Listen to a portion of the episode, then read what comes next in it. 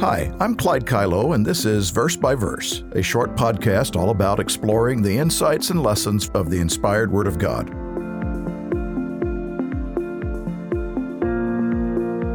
Years ago, I heard a minister begin his message by holding up a small cucumber, which he said he had picked from his garden that morning. As you can see, it's not very big, it's a bit crooked, kind of skinny, he said. You would skip over this at the store but it's a very special cucumber to me. Why? Because it was the very first one I harvested this year. Anyone into gardening knows the work and time involved preparing the ground, planting, weeding, watering. You patiently, over time, watch the plants grow, bloom, and eventually turn into a vegetable, and then grow to be mature enough to finally pick. Just walking into the house and telling my wife, look, we have our first cucumber, or our first tomato, or first squash, is always a special feeling for me. Others later will be bigger and better and tastier, but the first one is just special. What was his point? Well, the Bible uses many agricultural analogies to describe spiritual truths. And one of those is that God calls his people first fruits. I heard this message on the day of Pentecost, one of the annual holy days God gave to Israel, celebrated by the New Testament church in which we observe today. The point of his analogy was based on today's scripture of focus, James 1:18. Of his own will he brought us forth by the word of truth that we might be a kind of first fruits of his creatures. First fruits is not a commonly used word today, but it's in the Bible and with great meaning. Jesus himself is described as the first fruits, and that he has become the first fruits of those who have fallen asleep or died. But it also says that we, those called by God's will and by the word of truth, we are a kind of first fruits.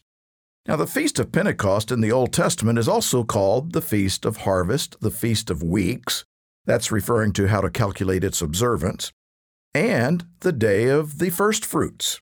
It was tied to the early summer barley harvest, and on this day the Israelites were to offer, quote, the first fruits to the Lord, unquote, from that harvest.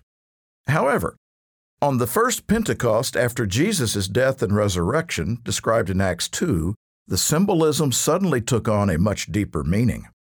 Thousands of people responded to the miracles and Peter's message. They repented, were baptized, and received the Spirit of God, and thus began the church Jesus promised to build. And continuing today, nearly 2,000 years later, those who have gone through the same process of receiving God's Spirit are counted among the first fruits. Jesus likened the calling of God's people to an agricultural harvest. And just like the gardener who enjoys seeing the first fruit coming from his labors, God sees his church and his people in a special way. God inspired Peter to write, You are a chosen generation, a royal priesthood, a holy nation, his own special people, that you may proclaim the praises of him who called you out of darkness into His marvelous light. We're not special because of anything great that we are or that we've done or qualities we have. No, His church is special because it's God's work. And that's why we are to proclaim His praises. One more thing God's plan doesn't end with the first fruits. They are only the first in God's ultimate plan that encompasses the entire human race. Peter quoted Joel in his Pentecost message, referring to God's promise to pour out His Spirit on all flesh, not just a select few, not just the elect, not just the firstfruits, all flesh. God's plan is filled with hope for the whole human race. And by turning our attention to the firstfruits, Pentecost reminds us of an even greater harvest to follow and of His incredible plan of salvation. Now that's really special. To learn more about the tremendous meaning of God's holy days, download our booklet, From Holidays to Holy Days God's Plan for You. Verse by Verse is a companion podcast to the Daily Bible Verse blog, which you can find on the Life, Hope, and Truth Learning Center. Check out the show notes for more.